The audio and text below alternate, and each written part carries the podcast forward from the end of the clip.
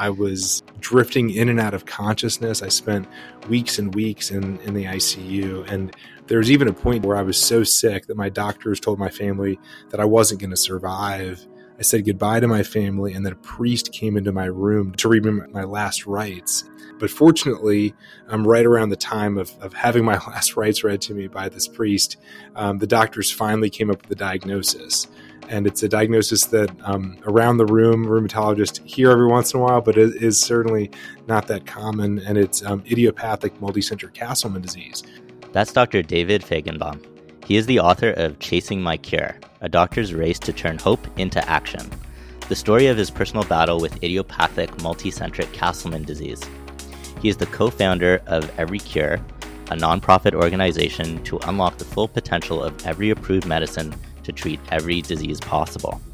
He is also an assistant professor of medicine in translational medicine and human genetics at the University of Pennsylvania's Perelman School of Medicine.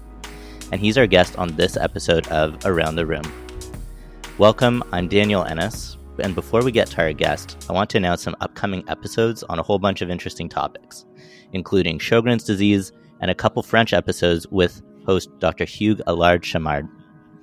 If you have questions you would like answered by the experts, please contact us through the CRA Twitter account at CRASCRRoom or by email at info@rheum.ca.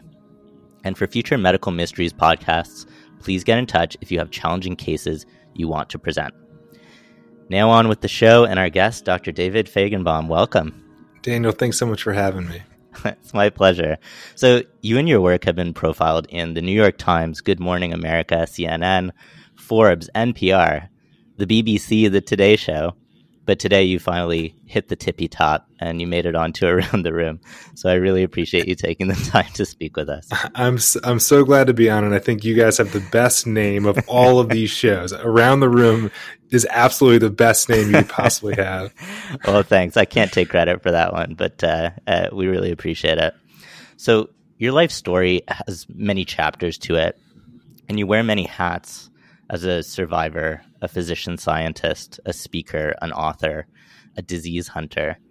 And I was fortunate to hear you speak a few years ago, and your story was moving, and it was frightening, and it was inspirational, and it was humbling, and it's really stuck with me since that time.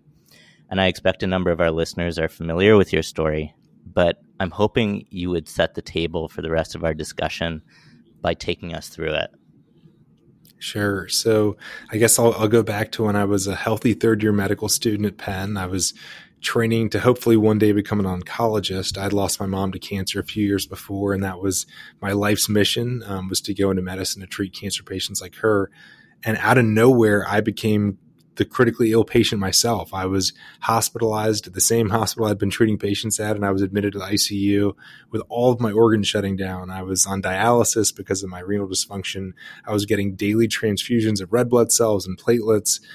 I was drifting in and out of consciousness. I spent weeks and weeks in the ICU. And there was even a point, Daniel, where I was so sick that my doctors told my family that I wasn't going to survive. I said goodbye to my family, and then a priest came into my room to read me my last rites. And I mean, I was 25 years old. It's like, this is not the way that you think it's going to go. But fortunately, right around the time of having my last rites read to me by this priest, the doctors finally came up with the diagnosis. And it's a diagnosis that Around the Rheum rheumatologists hear every once in a while, but it is certainly not that common. And it's idiopathic multicentric Castleman disease, a rare hyperinflammatory disorder where your immune system attacks and shuts down your vital organs for none cause. And with the diagnosis finally came treatment, and my life was saved. But unfortunately, I would go on to have multiple deadly relapses. You know, I'd like to focus on your experience as a patient for a moment before we talk about Castleman itself. You met a lot of healthcare professionals on your journey, and I'm wondering if there were any interactions or individuals that kind of stood out to you or moments that you still remember really clearly, even as you were kind of going through that process. Yeah, absolutely. And I think sort of on every end of the spectrum in terms of what those interactions were like. You know, I had on one end of the spectrum, I remember this incredible rheumatologist, Preethi Thomas here at Penn, who kept thinking beyond the specialty classifications. You know, oncology was coming in, infectious disease was coming in, rheum was coming in, neurology, you know, every specialty would come in.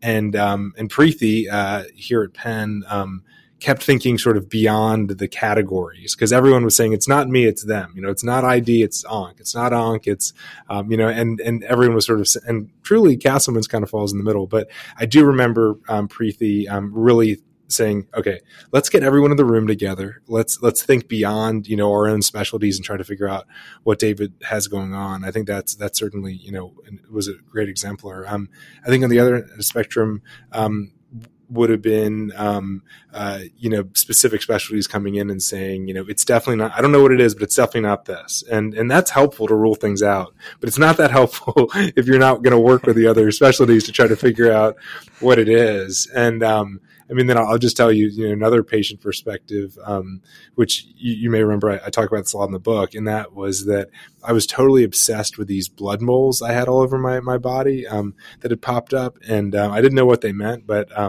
remember at one point I was like showing anyone and everyone these blood moles, and I remember my intensive care doctor saying, you know, your liver, your kidneys, your bone marrow, your heart, and your lungs are all shutting down. Forget about the blood moles, you know?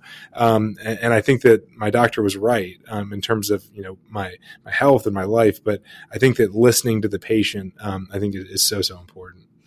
I think that's it. That's really interesting that you point that out, because I think, you know, not to brag or anything, but rheumatologists, I think, kind of pride themselves on paying attention to small, fine details, looking at nails and nail beds and, you know, the small things. But I think that your insight that sometimes the patient is actually just telling you what the diagnosis is, and you really do have to listen. Like sometimes it's in the nitty gritty and the details, and not in the big picture. That's really fascinating. So, you know, you're a patient, but also a physician. And now you sort of walk in both worlds. And I wonder if that's kind of influenced what it means to be a good doctor for you and a good scientist. Absolutely. I think that, you know, we are our collective experiences, and I am a totally different person today than I was 12 years ago before I got sick. Gosh, I learned so much. You know, it was a not to be a spoiler with my story, but obviously I'm here today. So, you know, I survived, you know, spoiler alert. But I mean, truthfully and seriously, you know, the first 3.5 years of my journey after my diagnosis were, I think you used the word terrifying. And I mean, I think that was actually the right way to describe what this journey was like. It was horrible, and it was frightening, and it was terrifying, and it was, devastating. And, you know, from those experiences, you know, I learned so much about, you know, how to give care, how to think critically, how to solve problems. And yeah, so very much has changed who I am today and the way that I do my work. You know, I wonder if you'd be willing to kind of tell us a little bit about how your family and friends navigated your illness and your ups and downs and the last rites and all of those kind of, horrible moments in your life, in addition to the joyous ones. Oh my gosh, they've just been so incredible. I mean, my dad, my sisters, my girlfriend at the time, again, spoiler alert, she's now my wife. They never ever left my side. I mean, you know, as I think about how I got through such difficult times, it was because every time I wanted to give up, and there were so many times where I just completely wanted to give up, I gained over 70 pounds of fluid from the anasarca because of my liver and kidney failure. So every single organ was surrounded in fluid. My heart, my lungs, my kidneys, my abdomen was so protruded. Fluid was everywhere. So it hurt so much to take any breath and to do anything. And I just wanted to give up. And there were so many times where I wanted to give up and I just didn't want to fight anymore because it was just so painful. And it was, you know, sitting there and seeing my sisters by my side and seeing my girlfriend, Caitlin, and my dad and them wanting me to get better so badly, and me being able to like almost like feel their love, their desire for me to get better. And that just, you know, I really could channel it to just keep fighting. And, you know, if anyone had told me at the beginning of my journey David, you know, this is going to last for months and months, and you're going to start to feel better, and then you're going to relapse again, and you're going to have all your organs shut down again. It's going to happen over and over and over again. I don't think there's any way that I could have had the mental fortitude to keep fighting. I would have no way I could have. But it really was this combination of one day at a time. You know, maybe tomorrow I'll start to feel better. Maybe tomorrow. And it's sort of, you know, it's a cliche, but like this whole, you know, one day at a time, right? But it was a combination of that and then having a clear vision for what I wanted in my future. And that was, I wanted to be a doctor. I wanted to treat patients. I wanted to be a part of discovering drugs. And I wanted to have a family with Caitlin. And so, you know, when you're fighting day by day through the trenches, you have to have that vision for what you're fighting for. And then the third piece for me, which is what you brought up with your question, is just having my family by my side. Oh my gosh, there's no way I could have done this without them. It kind of sounds like at the same time you're the least lucky guy I've ever met and the most lucky guy to have a family like that. So I'm glad that they were there for you. I totally agree with that assessment. You know, I want to pivot a little bit to talking about the disease itself. You know, it is a rare disease. And I think like many diseases that cross disciplines, it almost by the nature of how we chop up diseases in medicine make it that itself, just the structure of how we practice, make certain diagnoses hard to make. Yep. And Castleman is definitely one of those diseases that it kind of takes a bit from here and here and here.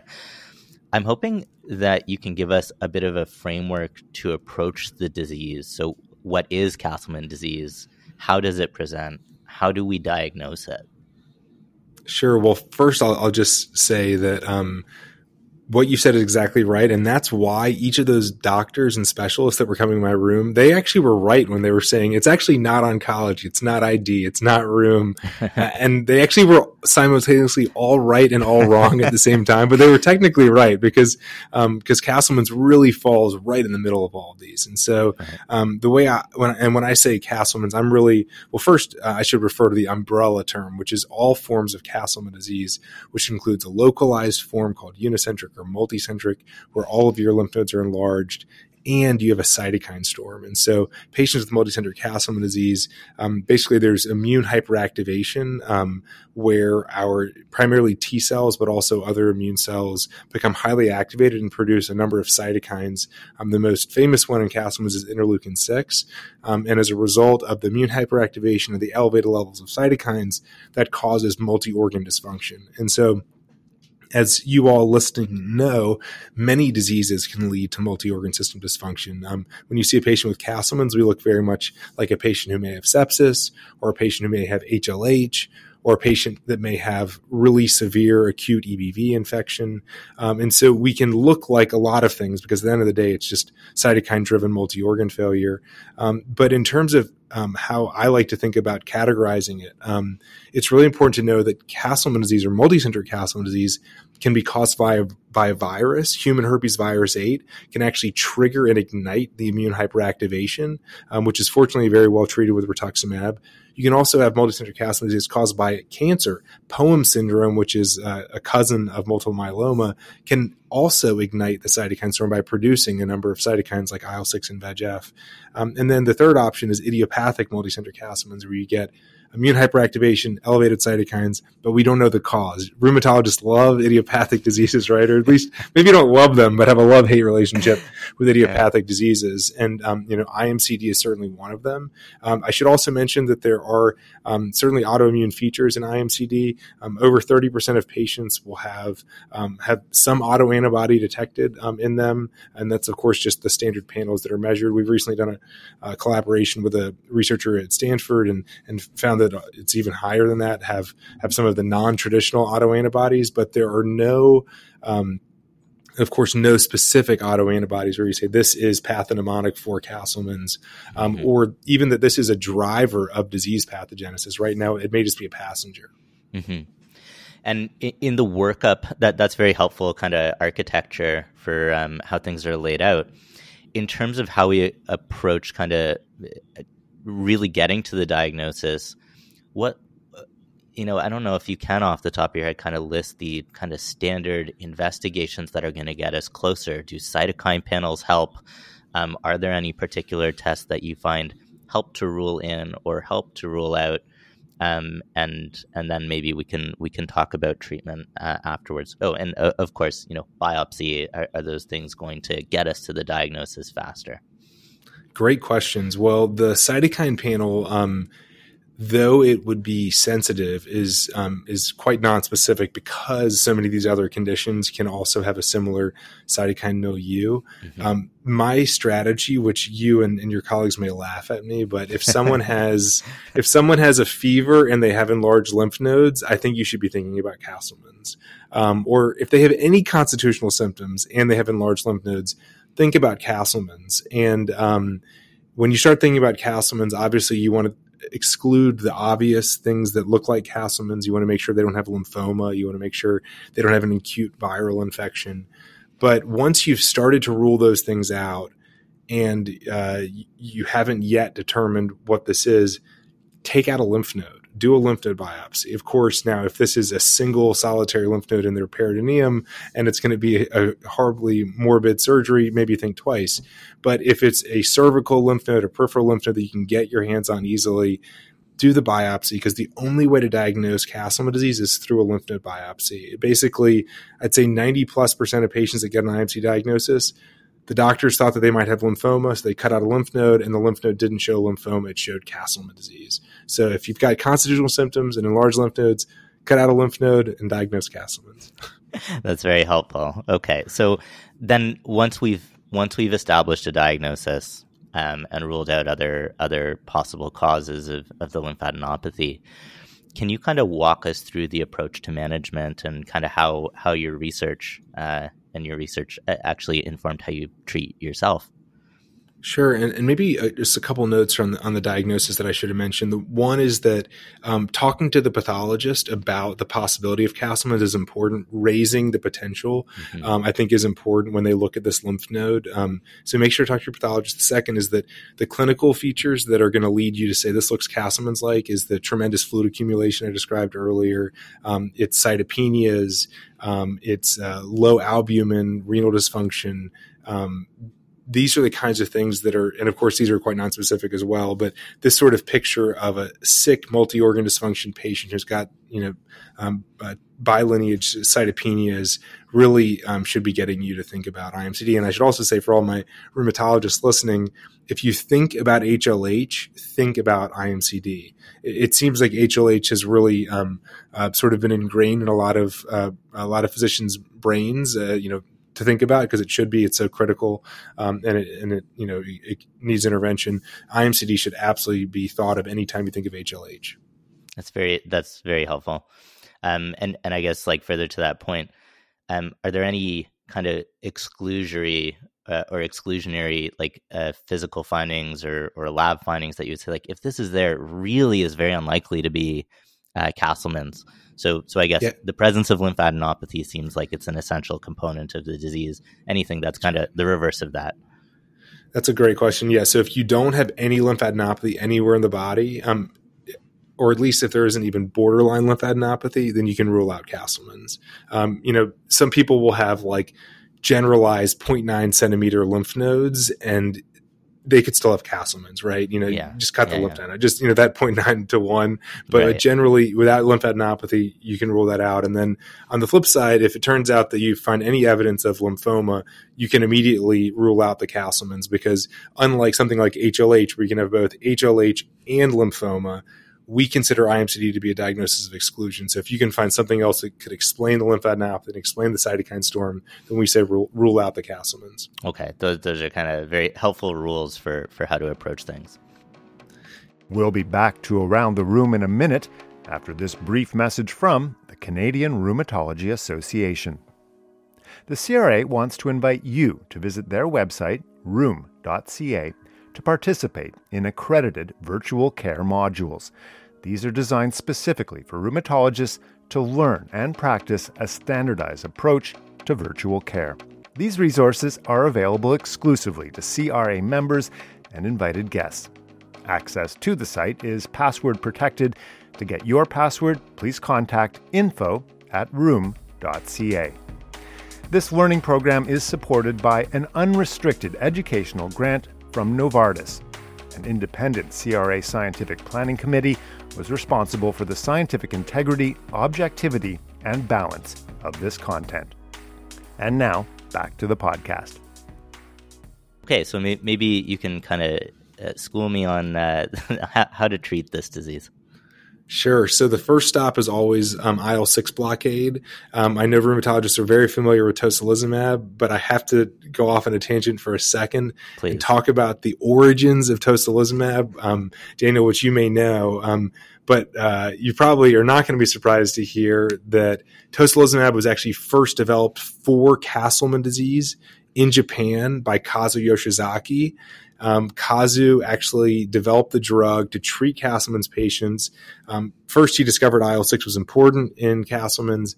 Then he developed tocilizumab to treat Castleman's. But before he gave it to a single Castleman's patient, I had heard a rumor that he gave it to himself to prove that it was safe. And when I asked Kazu, I said, "Kazu, I heard from Makoto that you gave yourself tocilizumab before anyone else." And he said, No, I didn't give it to myself. The nurse gave it to me. I said, "Kazu, that's crazy." And so he discovered that IL-6 was important. He developed tocilizumab. He gave it to himself. And when he didn't die in the early 2000s, he went on to study in a clinical trial, got approval for Castleman's in Japan.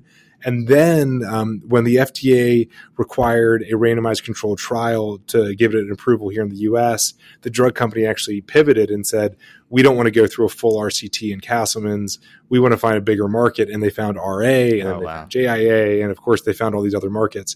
But tocilizumab, one of the favorite drugs of rheumatologists, is actually a Castleman disease drug.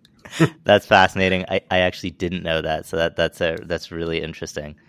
Okay, yes. So the foundation is anti-IL-6 therapy, and then what about when that doesn't seem to be working? What are your other options? Great question. So IL-6 blockade works really well in about 1/3 of patients. And when I say really well, I mean patients in the ICU, you give them a single dose of siltuximab, which blocks IL-6 directly, or toci, which blocks the receptor. And we just walk out of the ICU. I mean, it is incredible. So IL-6 blockade first, but for 2/3 of us, you block IL-6 and we don't get better at all. And in patients like me who actually fall into that category, you need to first you need to start trying to accelerate dosing if we're critically ill. So if we're in the ICU, accelerate IL-6 blockade dosing to every week so you can really get a sense for, is it that the drug's not working or is it just that we haven't dosed enough yet? Mm. So you accelerate dosing, and if we're getting worse while on IL-6 blockade, we need multi-agent chemotherapy. So you cannot hesitate to give cytoxin, etoposide, adriamycin, at once. You need to give combination chemotherapy, and we have guidelines that were published in Blood for how to treat IMCD back in 2018. But the key here is to be aggressive with chemotherapy in patients who are getting critically ill or getting worse on IL-6 blockade, because it is very life-threatening. We have a significant mortality associated with progressing on IL-6 blockade.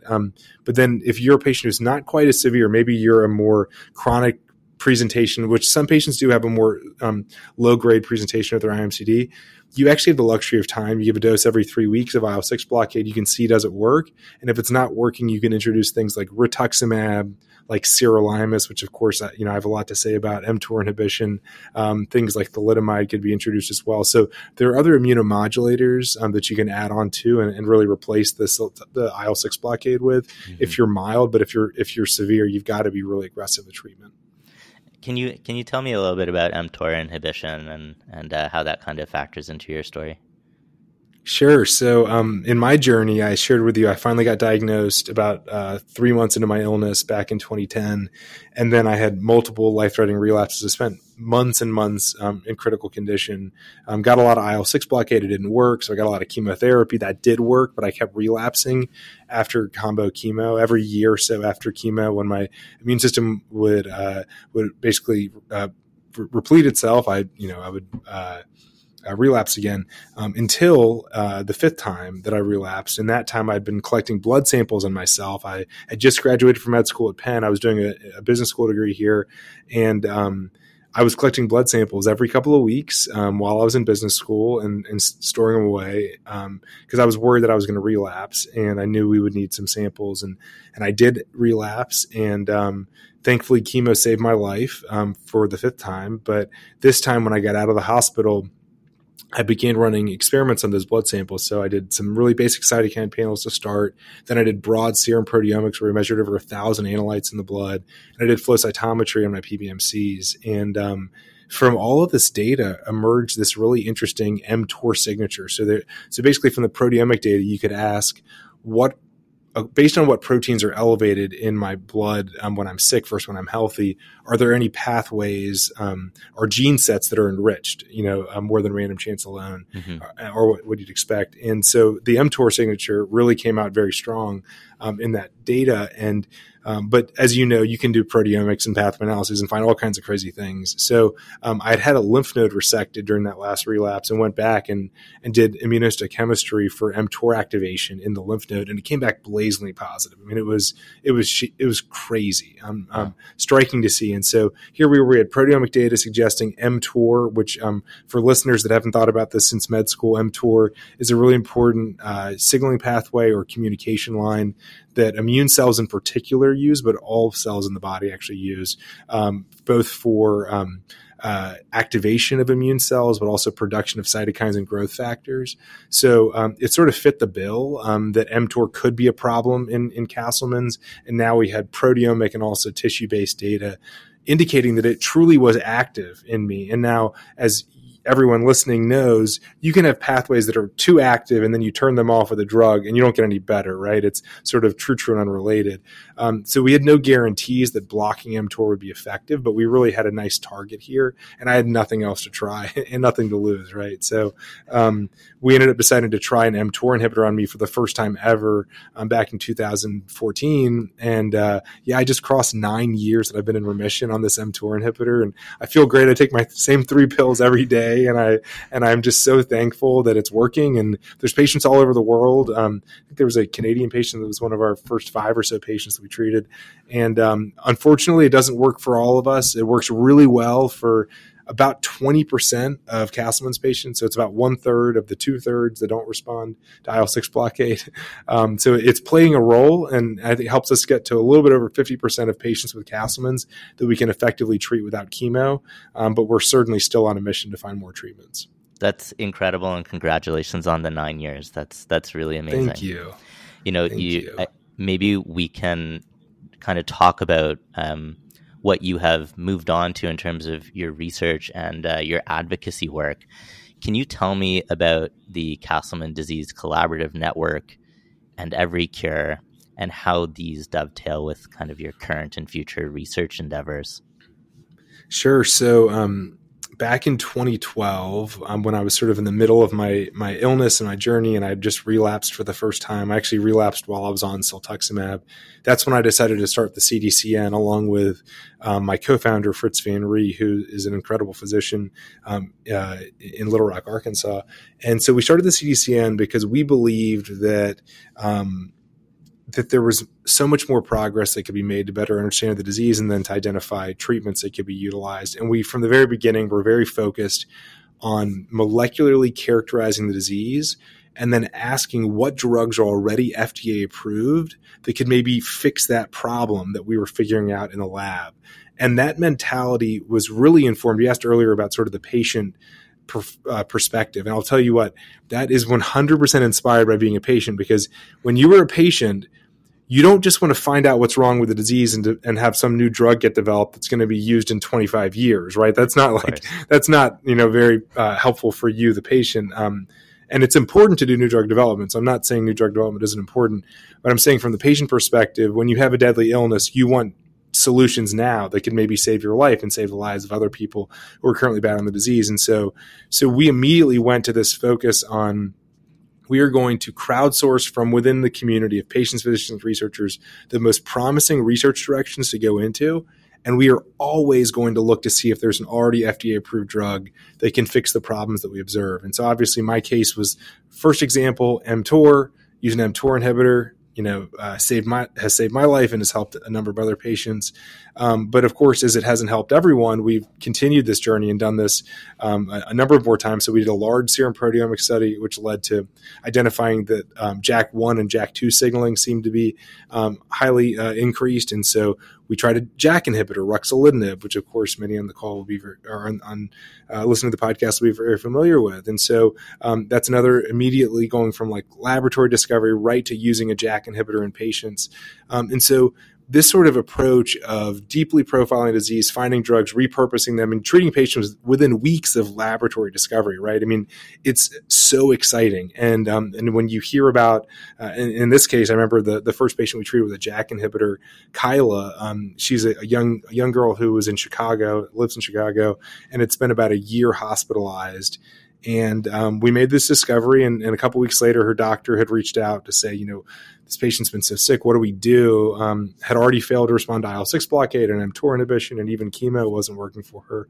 And it was, well, we made this discovery a couple weeks ago, like you could try a JAK inhibitor. And of course, JAK inhibitors are available all over the place. And she's been doing great. It's been a little bit over 2.5 years. This coming Thanksgiving will be 3 years that Kyla's been doing great. And so, you know, this sort of rapid translation between studying patient biospecimens in the lab and then changing treatment paradigms has been so exciting. And we've now actually done this a total of 13 times where we've identified an existing medicine that could be utilized in a new way. And of course, rheum is such a great example where this can be done. And it's already being done.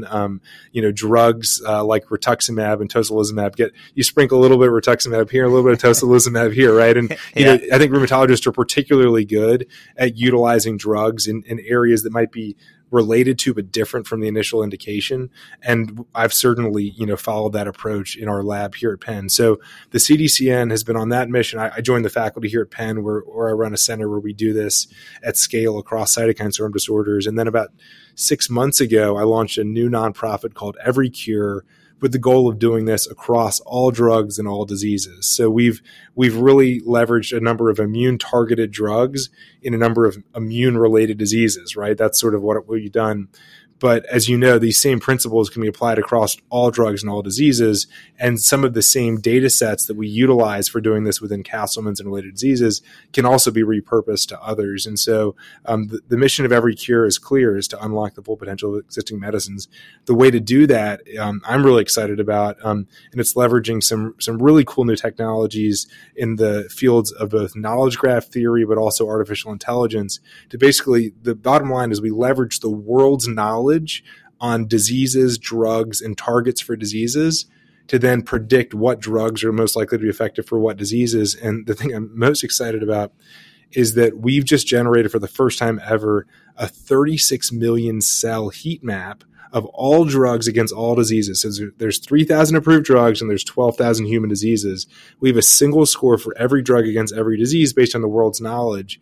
And we're really excited about the top hits that we've gotten back, and we're digging into them further. We're going to keep refining it. But, at the end of the day, whether it's Castleman's or COVID or whatever it may be, and whatever the drug may be, it's really just about this drug for this disease, and thinking, in my opinion, at a systems level about how many diseases can we treat with every drug. That's sincerely incredible. I'm pretty blown away. I think a couple of thoughts here. So one is that I think many of the brilliant inventions and thoughts of the past are often kind of intuitive in a sense. The minute someone says it, you're like, well, obviously, And to that end, it does blow my mind that that's not how it has worked. What you have just said is a new idea, but it is actually just seems like the logical approach to research. And so, that's not to diminish the brilliance, that's actually to elevate it. I think that's an incredible idea.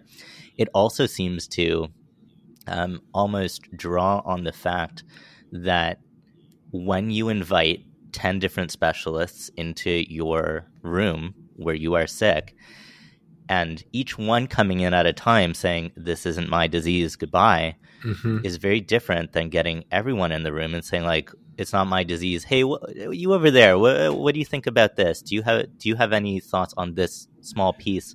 And so leveraging kind of that, those insights is almost analogous to you leveraging medications from over there that why would you know about? You don't work on those diseases. So that it's just so, it's so impressive. It's so mind blowing, but also kind of simple in its, in kind of its structure in a sense. Well, I love that analogy because I hadn't thought about it, but you're exactly right. It's the exact same concept where in medicine, we have to lean on other specialties. We have to, lean into areas that maybe we don't know as well. And, we're constantly repurposing concepts from others. And yeah, it's the same thing here in what we're doing with Every Cure. And like you said earlier, if we were to start out all of R&D, and as you know, we spend like $250 billion a year on R&D around the world. A lot of money is spent, a lot of effort is spent. If you were to start out by saying, we're going to create this thing to look for drugs, one of the first things you'd build is a database of all the drugs, all the diseases they're approved for, and all the diseases they might be helpful. And that just like would sort of serve as like your starting point, right? It's like, this is your answer key. And these are the areas that are filled in, and these are the areas that aren't so filled in that we need to fill in more information about. And then we would go from there and we'd build upon it. But for whatever reason, that first principle, just like sort of like what's the map of all drugs against all diseases, was never constructed. And so we are so excited about this. I mean, Daniel, this is like, I'm so fired up about it. That's really incredible. Just before we started this interview, me and my producer were actually just talking about the AI, AI in the news, but actually... Yep. We were wondering if AI factors into your future work, and you actually did flick at that earlier. So, how is it factoring in? How are you using kind of that technology to kind of compose this massive database and mine the existing research, which no one human brain could possibly pull it all together? Exactly. So there's a few different ways. The first is using natural language processing, which is, it's similar to these large language models that we've all heard about in the news recently, but natural language processing enables us to look across every paper that's ever been published in PubMed and to look for connections between drugs and diseases specifically. So rather than a large language model, which obviously is trying to do a lot of other things, natural language processing is specifically looking for relations between drugs and diseases across billions of papers. So that's step one, which has been really, really helpful. Step two is, what's called, we use this one particular machine learning approach called a random forest model, where basically once you have all drugs, diseases, and targets mapped out, imagine a 2-dimensional connection between every drug, every disease, and every target, something like Castleman's IL-6 siltuximab. That's like a nice link, right, between those three nodes. Mm-hmm. But imagine having every drug, every disease, and every target in this giant knowledge graph, which is what has been built by a number of academic centers, including UNC and Penn State and others. So imagine this giant knowledge graph. We use something called random forest to say, we train this algorithm where we say, okay, all of the examples like siltuximab, IL-6 Castleman disease, those are the good examples. You train it on examples of all of the connections between drugs, targets, and diseases where you know that actually worked. And then you say, okay, artificial intelligence, go find links like this that look like this across the rest of biomedical knowledge and come back to me with a score with a 0.999, meaning this is a score that looks like all the good ones, and a 0.00, meaning it doesn't look anything like the good ones. And so that is now a prediction that a 0.99, it predicts that drug is likely effective for that disease, because it's got a network pattern that looks like the ones that actually work. And to your point, no human could ever in a million years do that. I mean, it's 36 million scores in a matter. It's actually days. At some point, it'll be faster than that, but it's days of running this algorithm, which if humans were doing this, it would take, centuries, right? And so that's number two. And then the third is actually beginning to leverage these large language models, because what we're doing is a lot of sort of, I would say, structured drug target disease linkages. Large language models can be even more nuanced, and we're all learning about how they work through ChatGPT and other of these large language models, but they can be more nuanced and looking at a lot more information that we can't even load into the system. Right now we're loading things and saying, find these patterns. Large language models will actually find patterns that we didn't even know to look for. And so, but of course you can't do that unless you have things all in one place. And so we're building the data set, we're applying the tools at hand, and then we're going to start unleashing the large language models. That's really incredible work. If listeners want to help or contribute, how can they get involved with your organizations? So in a few ways. So for Castleman's, if you ever see a Castleman's patient, please reach out to the CDCN. Send me an email, reach out to the CDCN, david@castlemannetwork.org, go to cdcn.org, because we have a registry in place. We've got a biobank in place. We can consent patients all over the world to giving us a blood sample and doing our registry. Please do that. And then in terms of Every Cure and getting involved in this mission to unlock new uses for medicines, I am sure every single rheumatologist on this call has used a drug in an off-label fashion or repurposed a drug for a disease that it wasn't intended for. And it's either worked really well or maybe it hasn't worked well. And there's no sort of way to capture that information. So I'm really interested in figuring out a really great user-friendly way for you, Daniel, when you use rituximab for some use that's so far off the label, but like it actually helps, or Toci or whatever it may be, or anakinra, like that we have a way to capture that. So that way it can actually be fed into this, because you know, the next patient should be able to benefit from the previous patient that received it, right? Mm-hmm. So reach out to me about Every Cure if you're interested in thinking about how do we do that? How do we build a system that physicians can feed in information and feed back information about drugs? And so that's everycure.org. And we're very much in the middle of like organization building, fundraising mode. And so we're looking for talented people, smart people who are thinking about this sort of stuff. Anyone who, you know, is excited to donate and to support our work at everycure.org, please do reach out. And then, of course, the last way is by just sort of following our progress. If you go to ChasingMyCure.com, you can get all of our social handles and you can follow the work that we're doing, and potentially check out Chasing My Cure and learn more about the journey. David, sincerely, thank you so much for coming on the podcast. It was a real treat to talk to you. Oh, thanks so much for having me, Daniel. I so appreciate it and really, really appreciate all the time and effort you've put into spreading the word for our mission. Our pleasure.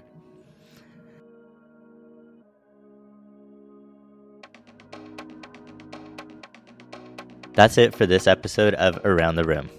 For questions, comments, and future episode ideas, email us at info@rheum.ca or tag our Twitter account with your questions at @CRASCRRheum. Around the Rheum is produced by David McGuffin, Dr. Dax Rumsey, and Erin Stewart. We'd like to give a special thanks to the Communications Committee and the staff of the CRA for all their hard work. Our theme music was composed by Aaron Fontwell. If you enjoyed your time with us, please give us a rating and subscribe so you don't miss future episodes. You can also share this podcast with your colleagues and spread the word on social media. I'm Daniel Ennis. Thanks so much for listening.